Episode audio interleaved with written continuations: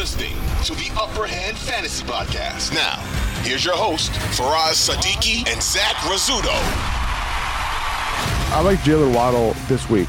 I have him at eight here.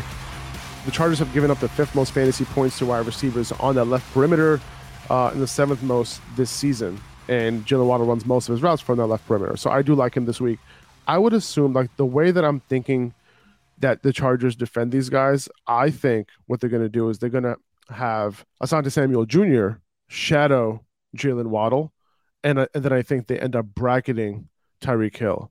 You know, whether or yeah. not Bryce Callahan plays, especially on the routes that Tyreek Hill runs out of the slot, I think they end up bracketing him there. That's how they're going to try to attempt to do this. But it hasn't mm-hmm. worked. We're with Tyreek Hill this year. Like, I think this is another game where Tyreek Hill can potentially go off. So I'm not really worried about it. Whether or not Bryce Callahan plays doesn't matter to me. It's not really going to affect Tyreek Hill that much.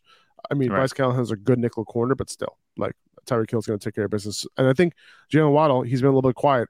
I think he could pop off in this game. Yeah, the problem you run into with these Dolphins receivers is they both have run right past you and go the end zone speed, you know? So it's like you can't leave them really one on one because they're liable to be be beat anytime, yeah. any corner. Like nobody's going to match Tyreek Hill's speed. Jaylen Waddle's right up there in speed, you know. So they just have speed on speed at wide receiver. So bracketing them, like you said, is what's going to be required. I'm pretty sure we're not going to see many one-on-one looks for these guys because of the way that they play. Um, and that might be good. You know, they can find the soft spot in the zones. I think that this Chargers defense isn't very good. And like we've had them for pretty much all season, Tyreek Hill and Jaylen Waddle are both strong wide receiver one options. And that's funny to say. Still, I, I still think it's funny to say because who would have thought we'd have this pairing? I thought I remember earlier coming in the season, I was like, the Jaylen Waddle breakout isn't going to happen. He still had a pretty solid season.